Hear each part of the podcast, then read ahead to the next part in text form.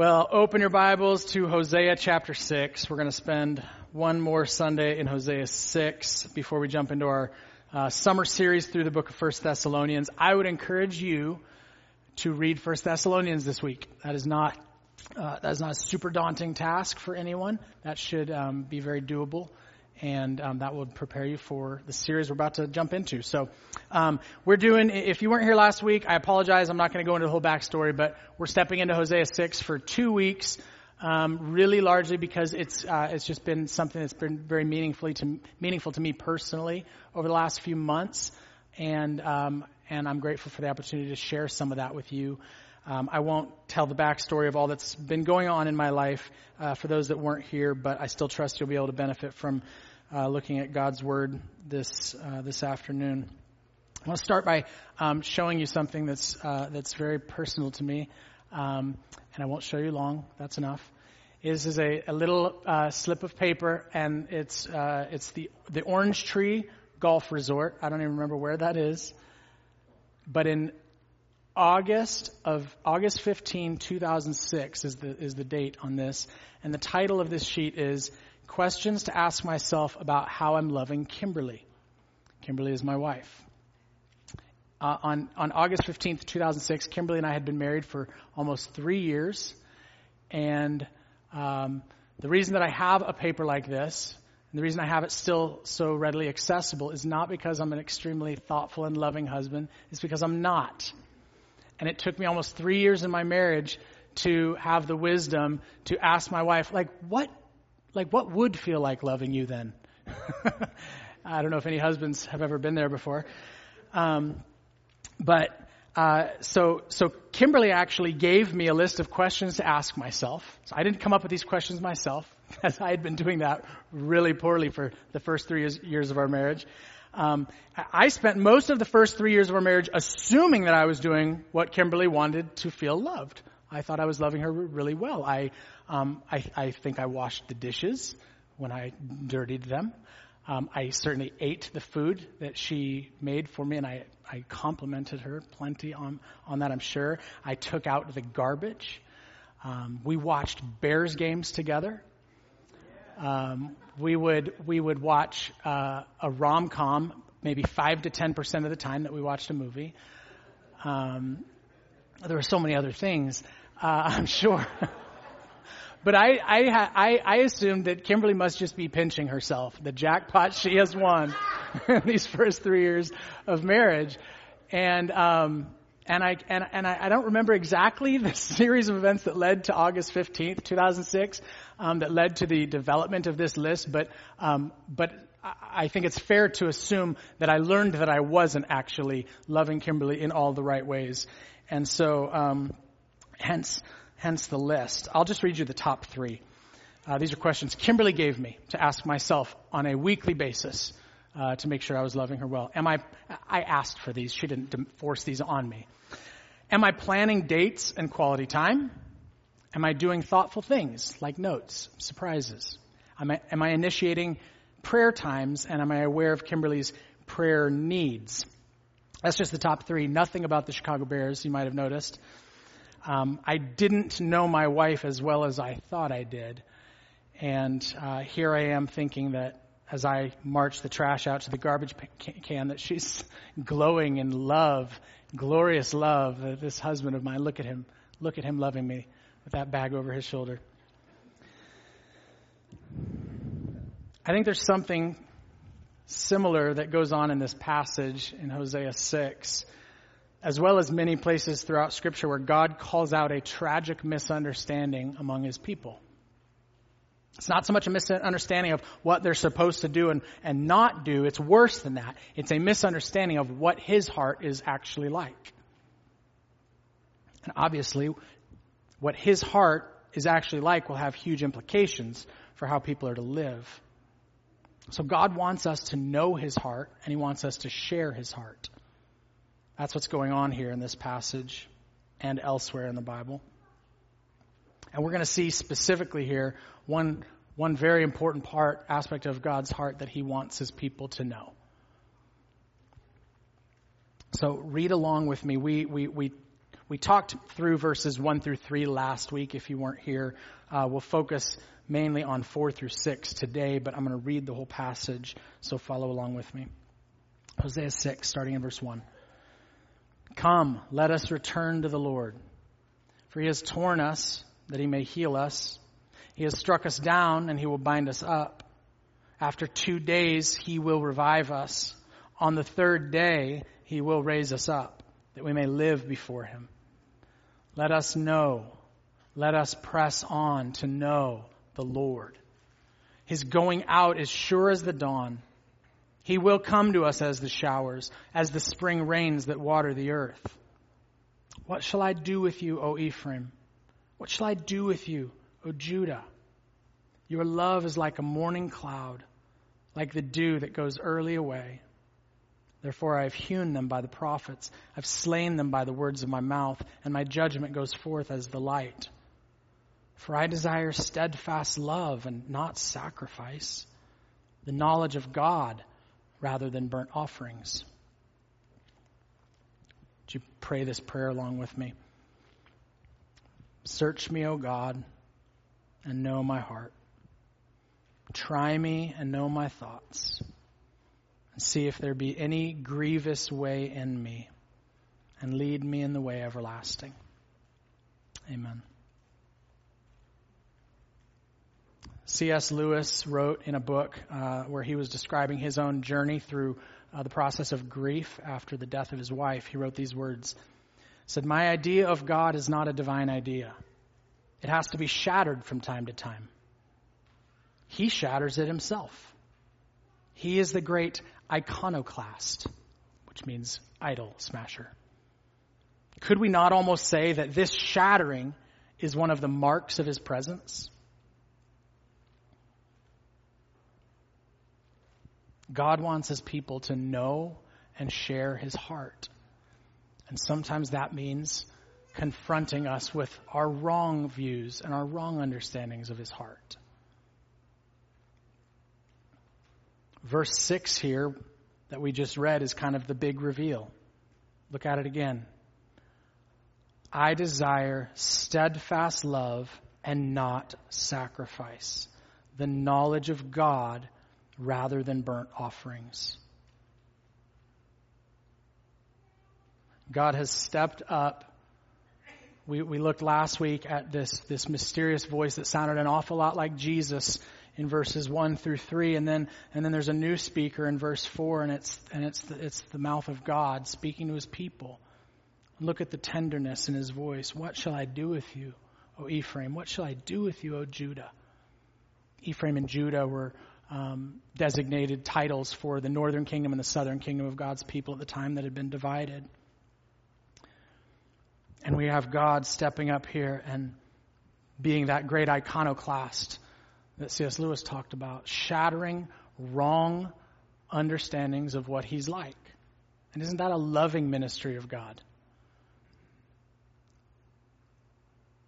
When he lovingly steps up and says, You've got it all wrong. Not just it, you've got me all wrong. Pay attention to my heart. This is what I'm like. Now, raise your hand if you've offered a burnt offering in the past week. Okay. So, um, in order to make this a little more uh, understandable to us here, I'm going to put this in my own words. I think there's a slide that might uh, say the same thing. Um, I think what verse 6 is telling us is that God doesn't desire our outward, hollow, shallow, heartless religion. His heart abounds with steadfast love and mercy, and he desires that ours do the same.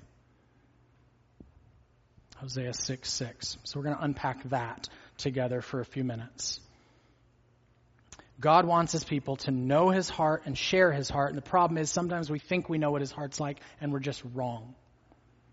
And when we're wrong about God's heart, we're not going to be right about much else. So take the Jews from Hosea's day, for example. They thought, apparently, according to verse 6, that God cared most about their religious duties, like offering sacrifices.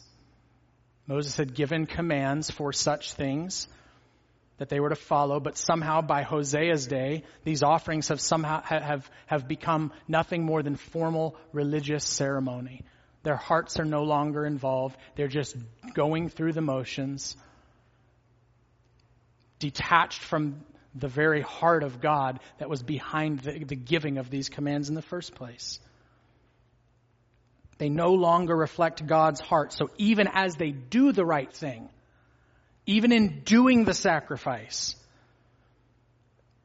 the people have lost track of God's heart. Not only that, but as verse 4 makes plain, the people's own hearts have wandered from God.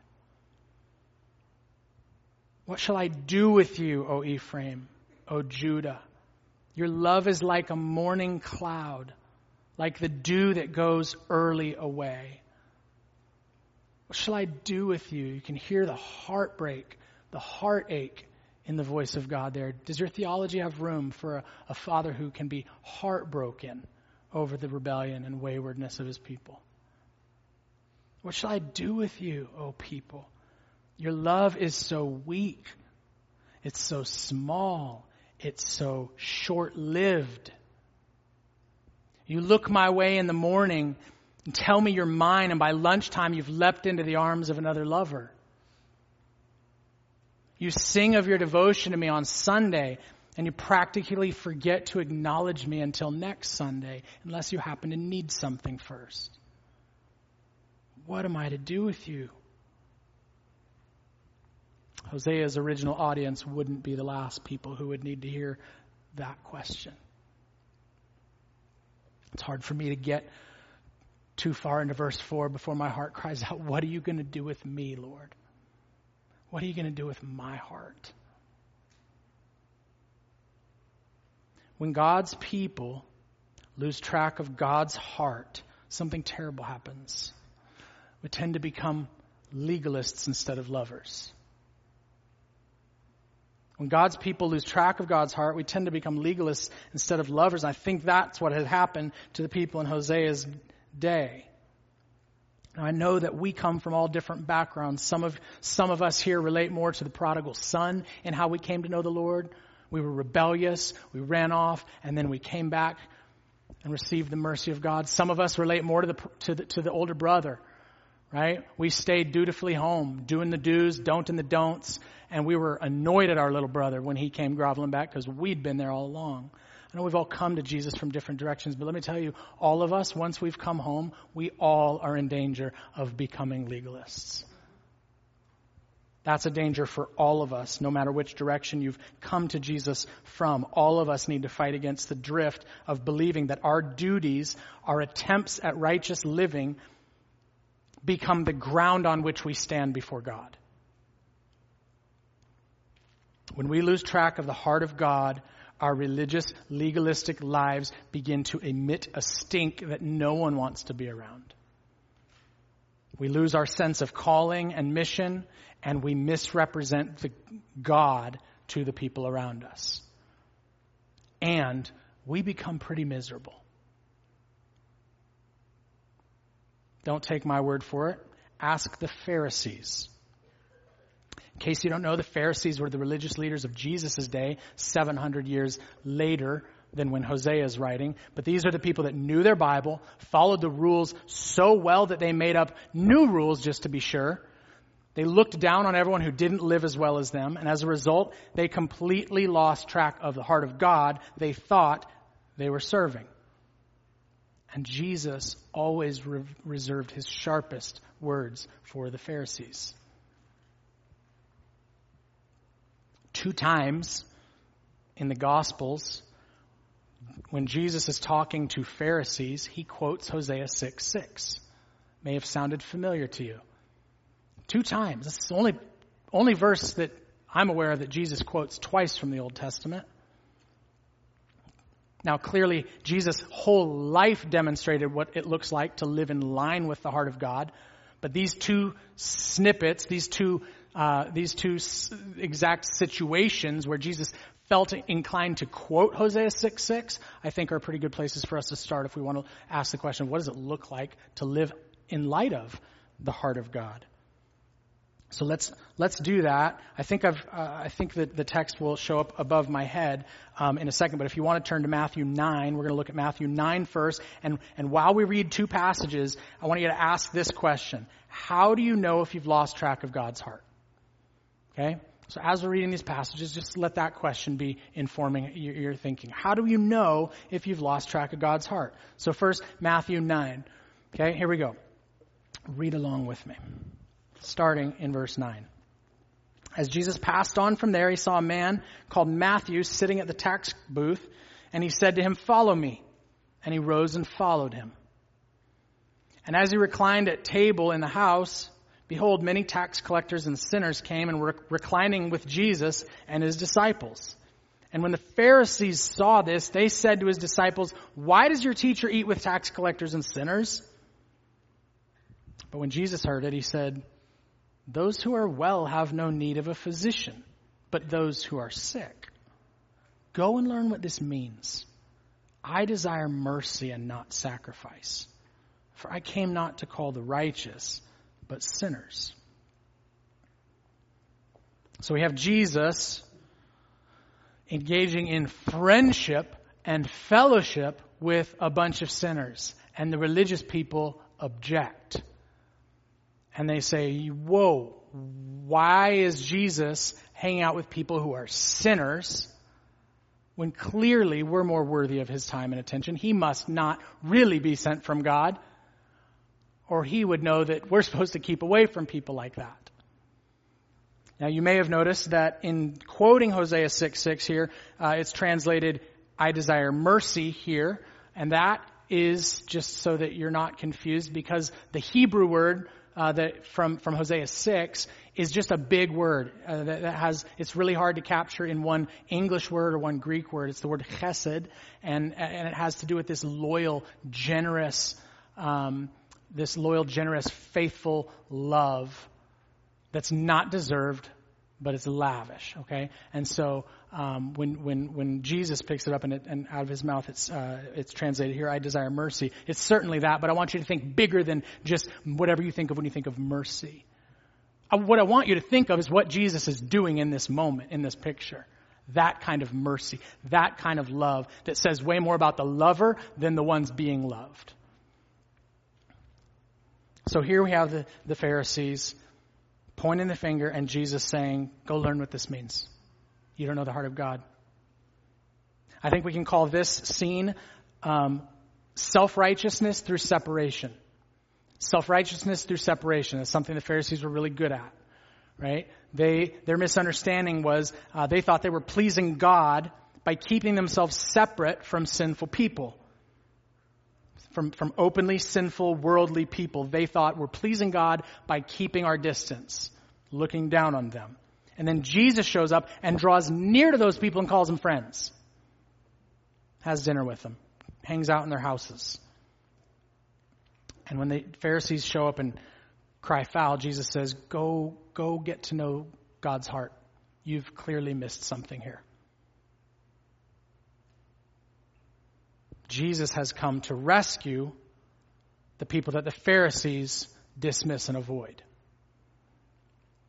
self righteousness through separation. We think we're honoring God by keeping safe distance from sinful people who we deem less worthy from ourse- than ourselves in an attempt to preserve or bear witness to our righteousness. All right, turn a few pages ahead to Matthew chapter 12. Again, how do you know if you've lost track of God's heart? Matthew 12, I'm going to read verses 1 through 7. At that time, Jesus went through the grain fields on the Sabbath. His disciples were hungry and they began to pluck heads of grain to eat. But when the Pharisees saw it, they said to him, Look, your disciples are doing what's not lawful to do on the Sabbath. And Jesus said to them, Have you not read what David did when he was hungry and those who were with him? How he entered the house of God and ate the bread of the presence, which it was not lawful for him to eat, nor for those with him, but only for the priests. Haven't you read that? That's in the Old Testament. Or have you not read in the law how on the Sabbath the priests in the temple profane the Sabbath and are guiltless? Haven't you read that? Didn't you pay attention? I tell you, something greater than the temple is here. And if you had known what this means, I desire mercy and not sacrifice, if you knew what that meant, you wouldn't have condemned the guiltless. Another tragic misunderstanding on the part of the Pharisees. We can call this one self righteousness through rule keeping.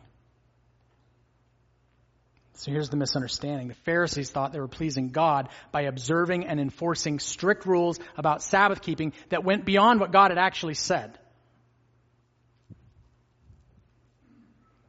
In fact, as they do elsewhere, when Jesus heals people on the Sabbath, they miss God's heart behind the Sabbath altogether.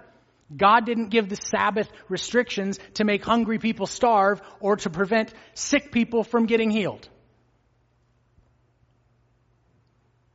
That's what the Pharisees apparently thought. Uh, that's what they thought it was all about.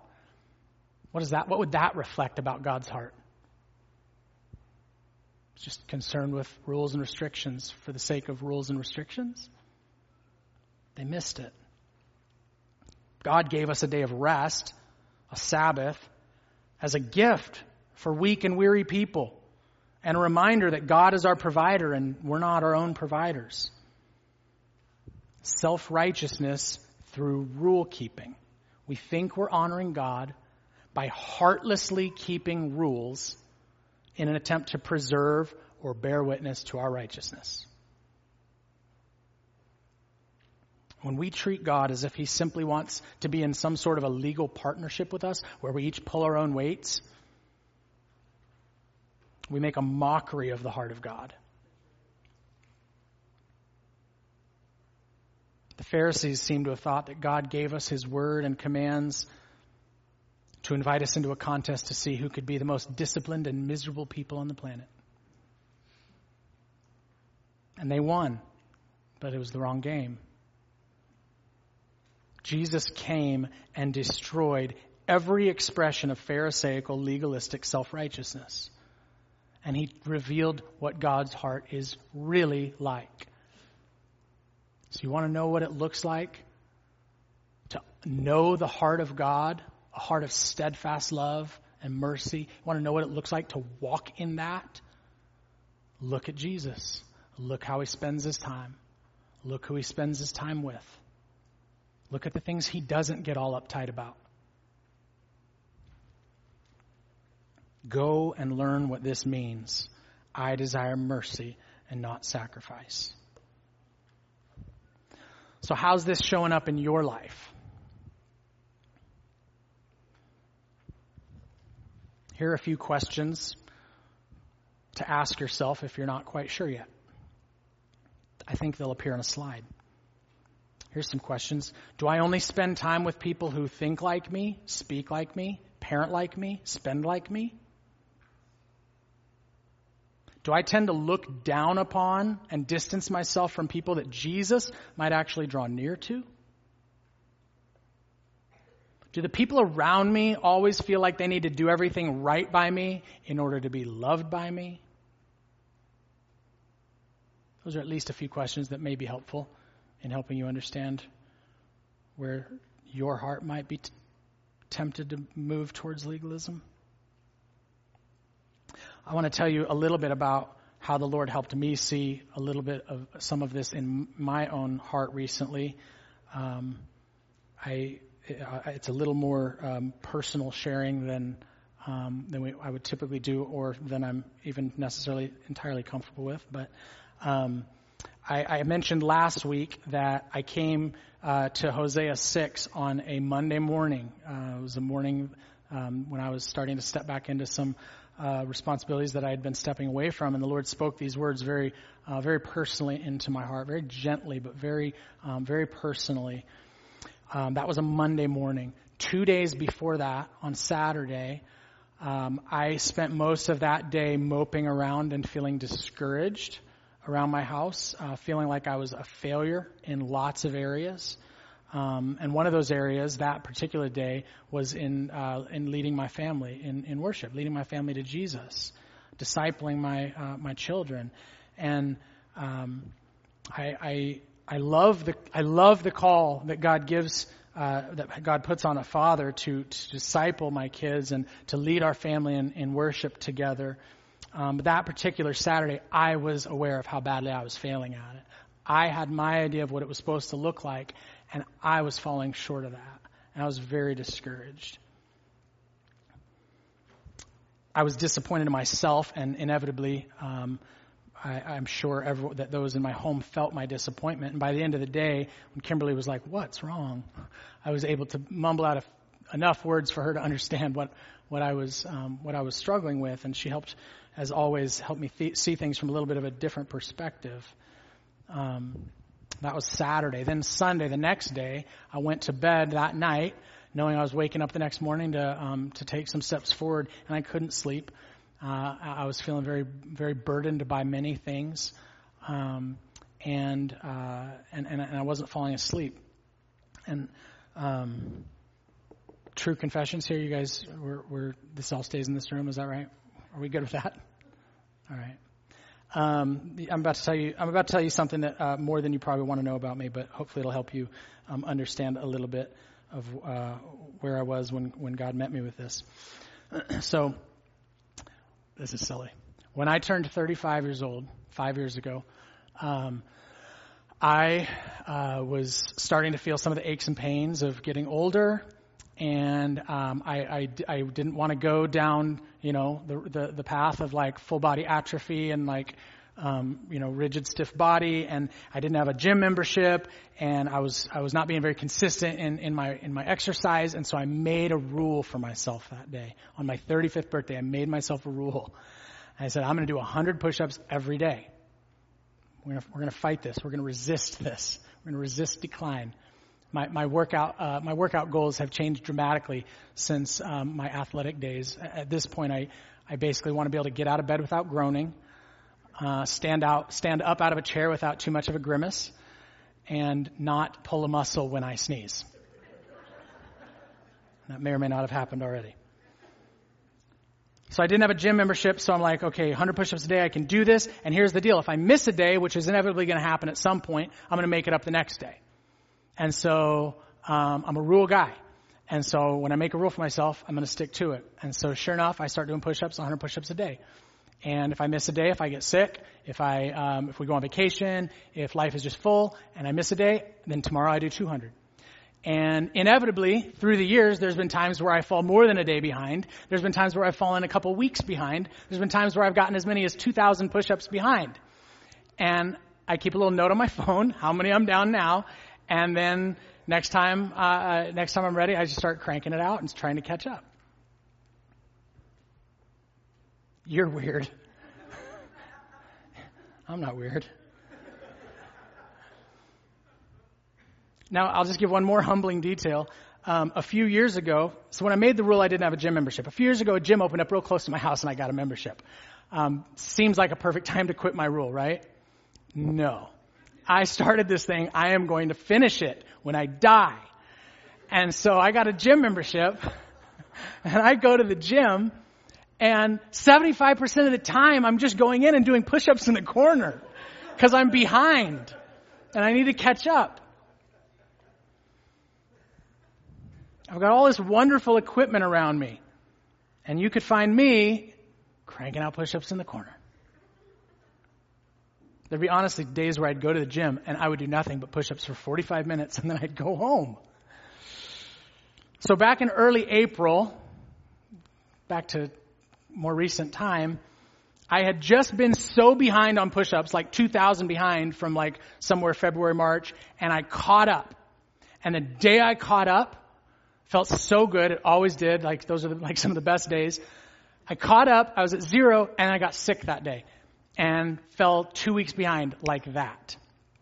And so that night, Sunday night in April, when I'm laying in bed, not able to fall asleep, one of the burdens weighing on me that night is I got to wake up tomorrow and go to the gym and start cranking out 1,400 push-ups.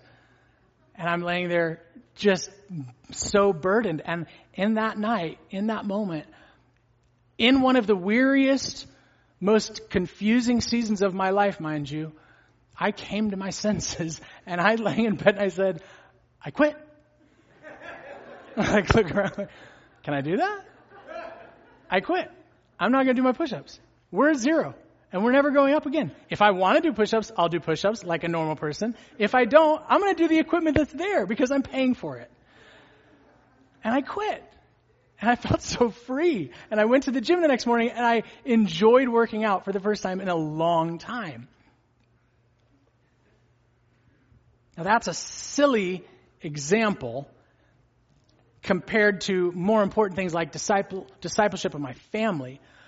But as I woke up that next Monday morning, after I got my first happy workout in in a long time, and I sat there with God's word and God spoke to me these, these words, He brought the events of these past two days, my discouragement over my failures in my home, my ridiculous push-up rule that I put on myself. He brings them all to swirl in front of me and He just gently says, Hey, just so you know, that's not me, that's you.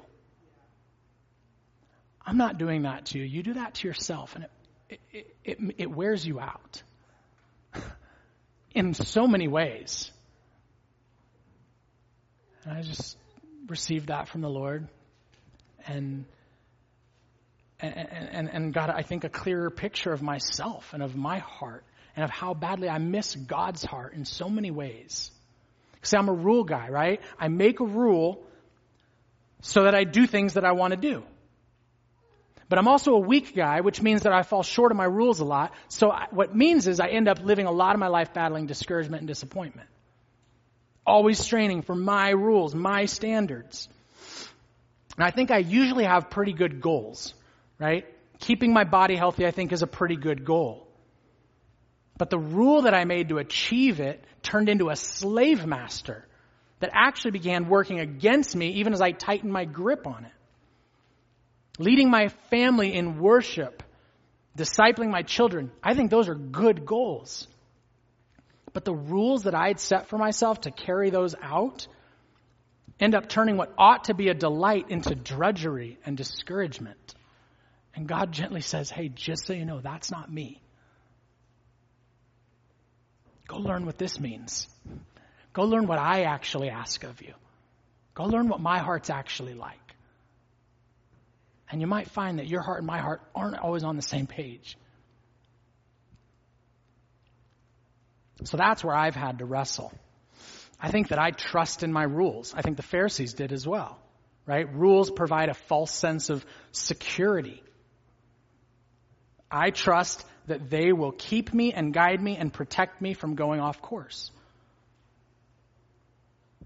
For my fellow parents in the room, I think this greatly affects my parenting. I want my rules to do the work that only grace can do. I don't think this means I shouldn't have good goals or good plans or even helpful boundaries, but if at any point they lead me to miss the very heart of the issue, I need to humbly reevaluate their usefulness. Deciding to do 100 push ups a day wasn't the problem. The problem started when I decided that somehow that was the only way to achieve my goals. When I started looking down on everyone else in the gym for having to use equipment to get fit. And the problem should have become incredibly obvious to me when I'm surrounded by all kinds of equipment that would actually help me achieve my goals better, but I'm off in the corner miserably cranking out push ups. I wonder how many of us find ourselves in a similar place, but perhaps in more important parts of life. We've walked with Jesus so long that we've accumulated any number of rhythms and routines along the way. And along the way, those rhythms and routines have, we've come to believe that it's actually those things that make for a God honoring life. They're probably good things aiming at good goals, but have they become lifeless? Loveless? If you snapped out of it like I did that night and looked around you, would you see that there's actually some new equipment, some new opportunities all around you that may actually breathe fresh life into your walk with the Lord? God's not interested in your religion. He's not impressed by your separation from sinners or your rule keeping. He wants you to know His heart, and He wants you to share His heart. And His heart is love. His heart is mercy. There are a whole lot of good things to do with your life and we're called to do as disciples of Jesus. But if anything you're doing in the name of Jesus doesn't look a whole lot like loving God and loving others, you may have gotten a little lost somewhere along the way.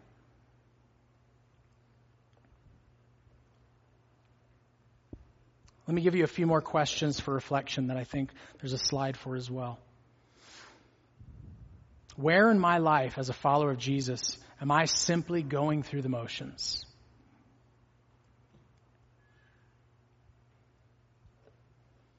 Where has love been replaced by legalism? Where am I more devoted to trivial things than to acts of mercy?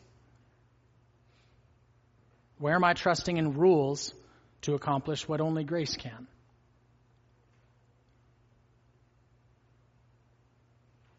Let me say again what I said at the outset. God doesn't desire our outward, hollow, shallow, heartless religion. His heart abounds with steadfast love and mercy. And he desires that ours do the same. And you know what God is really good at? He's really good at rescuing legalists from their slavery. He's really good at drawing people's hearts back to his heart and reminding us what he's really like.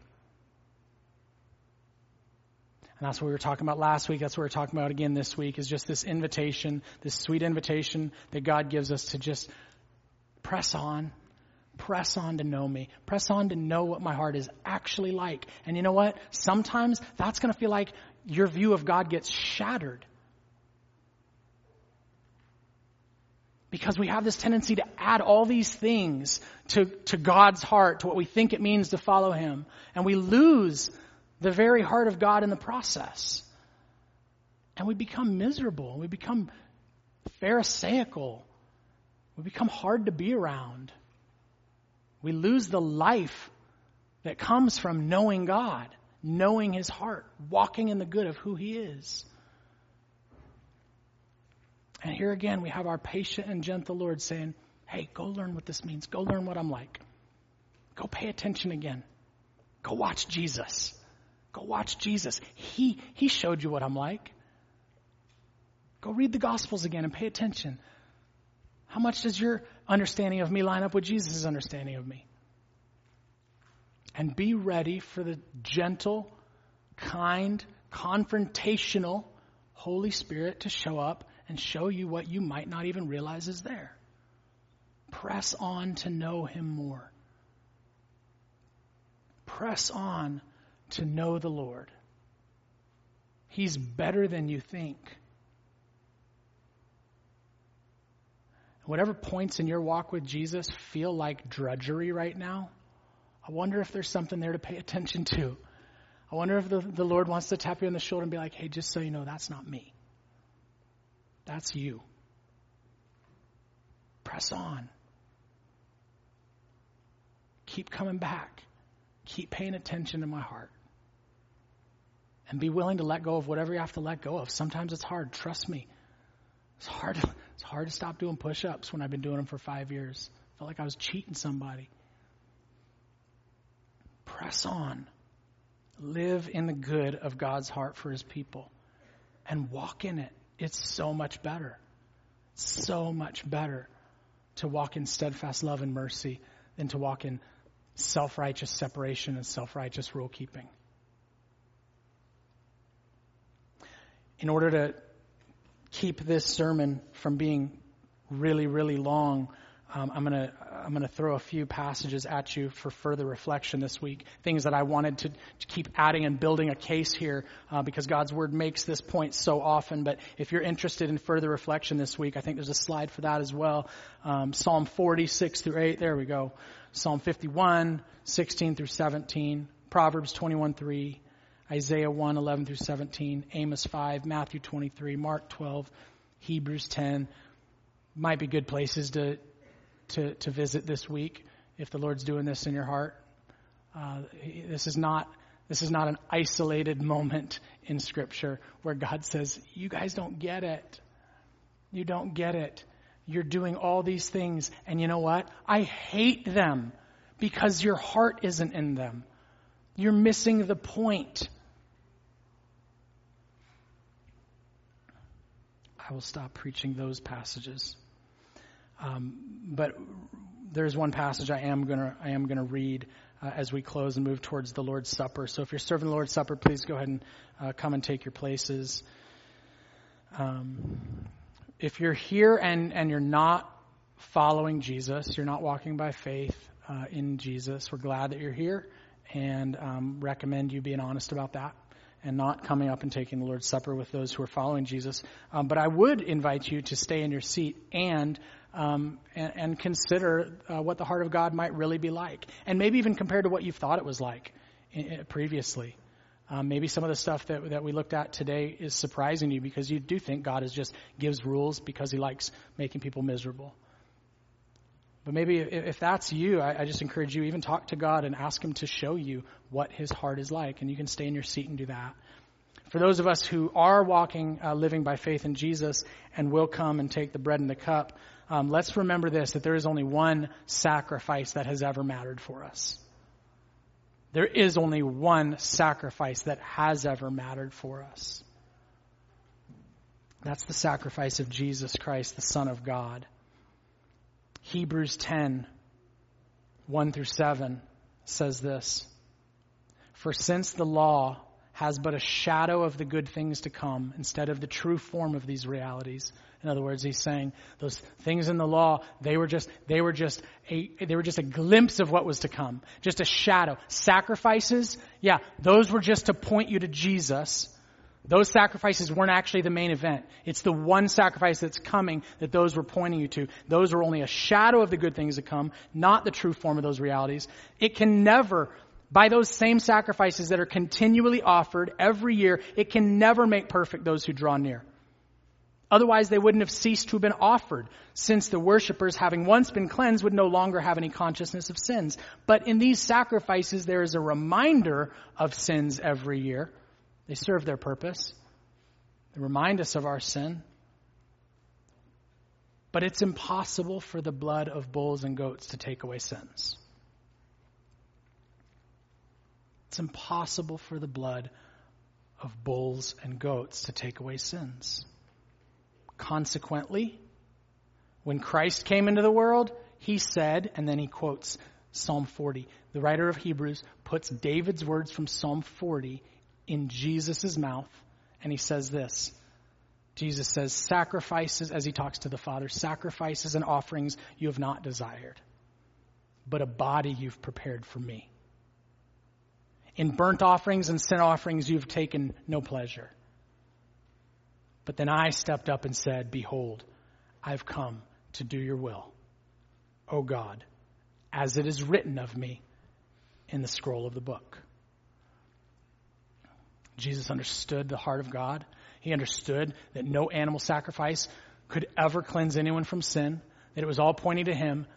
And he took David's words from a thousand years earlier and stepped up and said, Here I am. You've given me a body. You've prepared it for me so I could be the sacrifice, so I could be killable, so I could be the only sacrifice that my people have ever needed and will ever need. And that's what we come to today when we take the Lord's Supper. We're remembering what Jesus has done for us as he hung on the cross, reconciled us to the Father through his death, and we're participating in it. We're stepping into it and saying, Yeah, I'm with you. I'm united to you. Your death is mine, and your life is mine, and I'm with you. And I'm coming. I'm coming. I'm pressing on to know the heart of the Father. I'm with you. I'm watching you. I'm empowered by you, and I'm living with you and for you. Let's press on to know the Lord. I will follow. That's what we're doing as we come. So join me in prayer before we come and take the Lord's Supper.